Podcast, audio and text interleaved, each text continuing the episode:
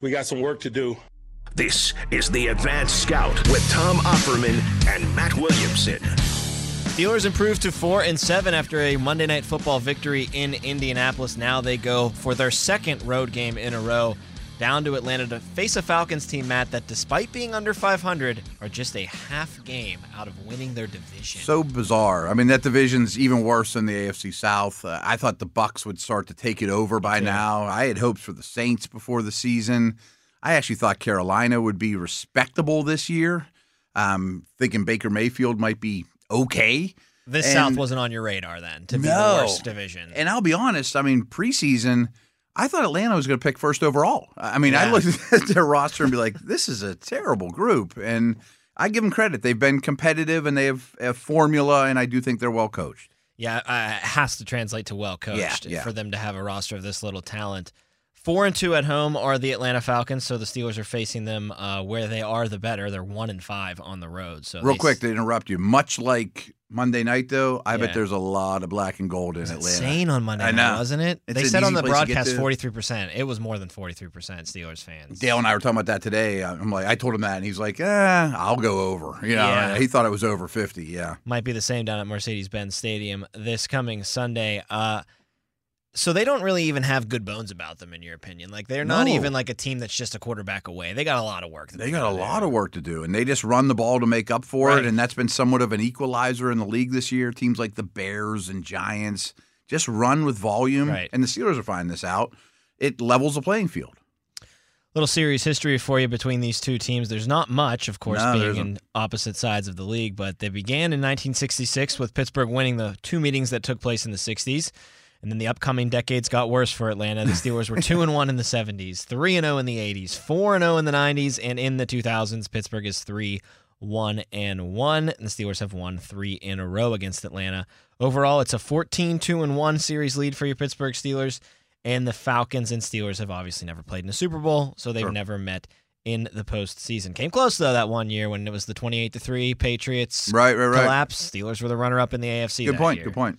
Could have been them. Let's dive into the Falcons' offense. It ain't pretty. They're 27th total No. offense in the NFL, and the only thing they do well across the board as a team is run the football, where they're fourth in the league, fifth in EPA. Yeah, absolutely. And early downs they run it, late downs they run it. They use three different backs.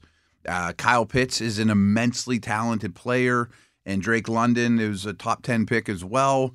Uh, they never really used either one of them. Now Pitts is out, and now they're using a variety of tight ends no one's ever heard of, and big personnel, and um, a bunch of ball carriers. I, I, I don't know what else to say about their offense except for it's just run, run, run at all costs and keep it close. And their quarterback's a runner. Yeah, exactly. Uh, and we'll get to Mariota in just a second, but like you were saying, they'll throw on any, or they'll run on any down. On early downs, the Falcons throw the football just 39.6% of their snaps, the lowest rate in the league. The Bears are next lowest at 41.8. But other than those two teams, no one is lower than 44.5% as far as uh, running the ball on first down. Just By for far little, the most. Little contrast: the Chiefs throw the ball on first down 66% of the time. Right, right, right. So Which you'd rather do, you know, If you have Mahomes, for sure. Right, right. but they almost double up the Falcons as far as their willingness to run the or excuse me, pass the ball on first down. Mariota, like you said, he's got dual threat capabilities. Mm-hmm. As far as expected points added are concerned, he's 17th in the league as quarterback, right kind of in the middle of the pack, but they just don't ask him to pass the ball at all. They don't. And yes, he has dual threat capabilities. He was former second pick in the draft. Heisman winner, yeah. Yeah, but he's not great at either. I mean, you know, you mentioned Justin Fields or the the Chief, or the the Bears running the ball a lot on early downs too. Well, because Fields is a great runner. Mariota is a good runner. Last week, the Falcons against the Commanders ran for 167 yards. Three different ball carriers registered 49 rushing yards or more. Tyler Allgeier and Cordarrelle Patterson led the way with 11 carries apiece, and Mariota was in third with six carries.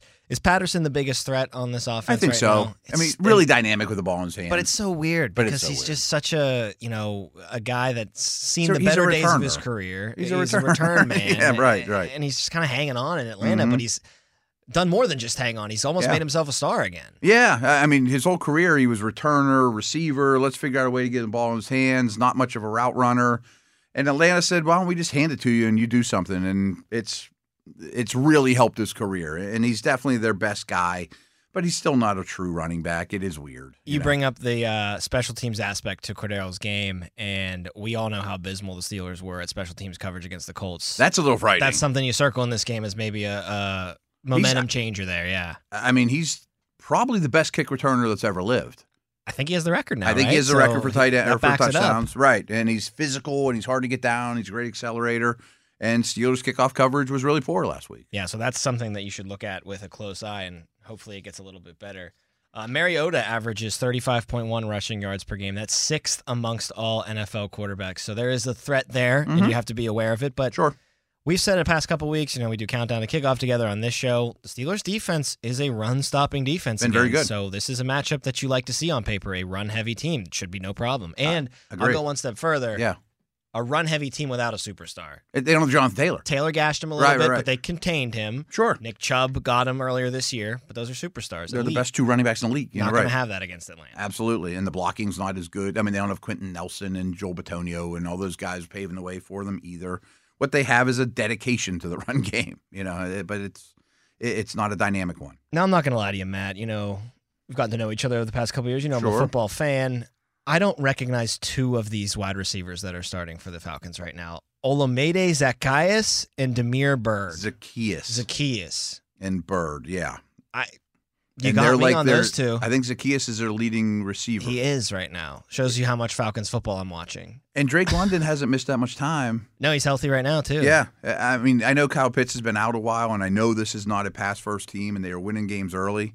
But if I were the owner of the Falcons, I would go knock on the head coach's door and be like, "Why did we use two really early picks on these freaky receivers, and we don't ever throw them the ball?" Like, where's the left guard and the running back? Like, why? Yeah, right. Give you're me not drafting as if far as your game plan was concerned. right, right, right. Uh, but I, I still think Drake London can be pretty good. I do too. I, I do too. I think he's one of the best rookie receivers with the Ohio State guys and Pickens. Top one taken in the class, if I'm not mistaken. He was. He Yeah, was. so it wasn't a slam dunk, but he was the first one off the board. He's the first one off the board, and he's not getting any help, like you said, scheme wise No. and quarterback wise. So I think there's hope for him still. Sure. Kyle Pitts, the Steelers won't see him. He's on IR. Mm-hmm. Uh, probably going to have his season ended because they think he's going to have to get surgery on his Yeah, injury. yeah. But even if they were going to see him, and I'm still going to talk about him for a couple minutes here because it's just one of the most bizarre case studies in the league. I love him. I think he's one of the best tight ends in football. And Yes. there's nothing that backs me up on that claim No. other than just eye test and watching him play in his first year in Atlanta and a little bit this year when he gets the ball. I think he's the freakiest pass catcher in the league. in He's the league. insane. Right. I mean, just traits. And I mean, there's a reason why they picked him as the highest picked tight end Ever. in the modern era. right, Yeah. right, right, right. And they don't use him at all. I mean, he's the most frustrating fantasy player in the history of the world. Especially when last week I saw what was it MyCole Pruitt caught a touchdown pass as a tight end. Right. It's Like, oh, where you was, finally where go to was the tight end, it's Pruitt. Yep.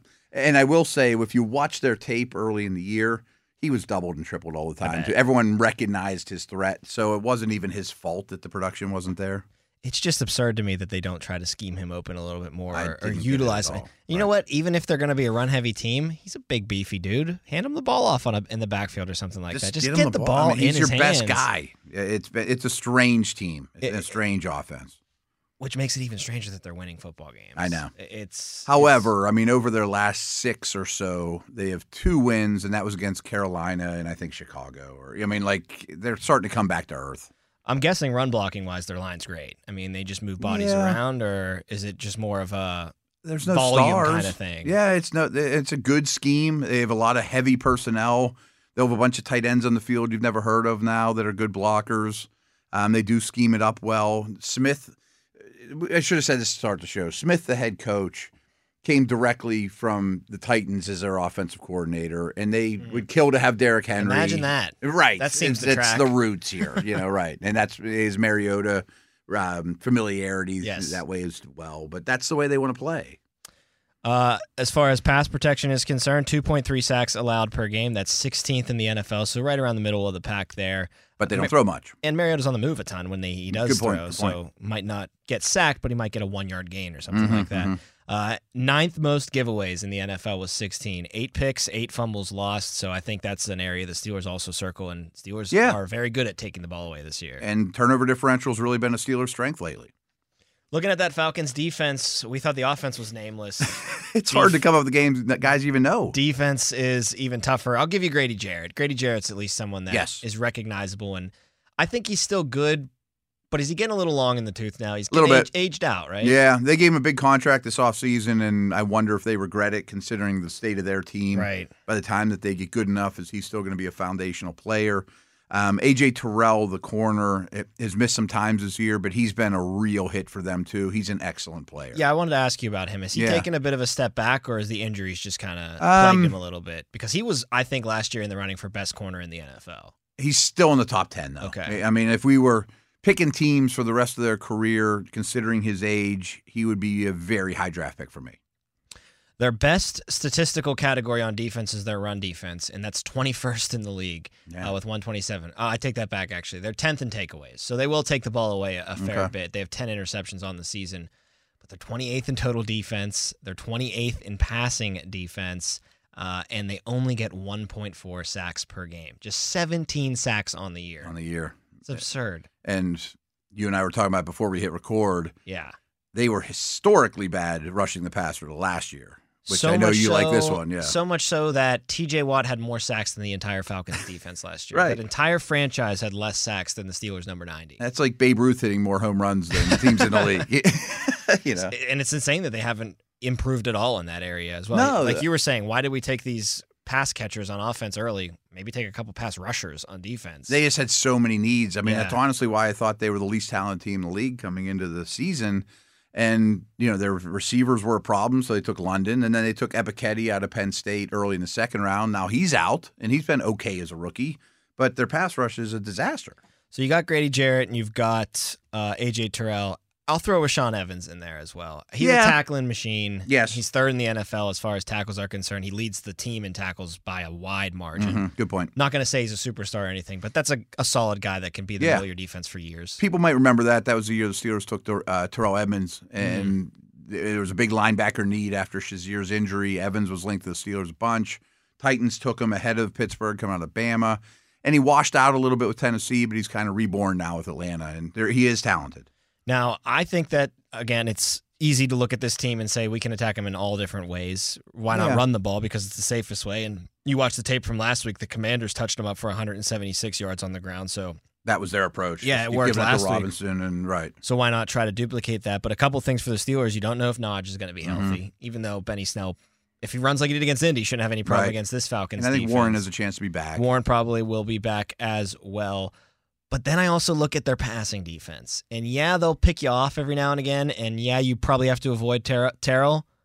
But they give up a ton of yardage. They do. And I think this is a good game for Kenny to maybe try to air things out a little bit and get some good statistical numbers up on the board. I'm with you. I mean, I I would avoid Terrell, but it's not like if you have a matchup there you like, Still go one on do one. it, If it's. Pickens Terrell, still take the yeah, one-on-one. I mean, take the one on ones, but middle of the field is available for Freiermuth or Yes. slot guys. Um, the non Terrell corners are lackluster, to be kind. You know, I mean, it, it's a, it's a very untalented roster by NFL standards. Yeah, no question. So I, I would be not be surprised if they let uh, Kenny maybe try to throw the ball a little bit more downfield in this game, try to get some numbers up because statistically speaking, this will be the worst pass defense he's faced by a good margin. Mm, uh, the next closest that, is but- the Miami Dolphins. Okay. So Yeah, it makes perfect sense. He's be getting better game. and better. Yep. So and and the other thing that I like about him after the bye is he's protecting the football, Absolutely. which is their biggest strength. They'll Yeah, turn yeah, you over exactly. sometimes. So I think that There's things progress. Are, things are trending in the right direction. The Steelers could get on a two-game winning streak here. I think that on paper Mm-hmm. they match up pretty well against this team. Um, it's the two things that worry me, and I didn't even honestly. It's a little the, early in the week with them playing Monday night. Right, things just keep popping in your head. Yeah, I didn't think of the kickoff return situation Atlanta has. That's a huge advantage. It's probably the last team you want to play in terms of if you have bad kickoff coverage. Right.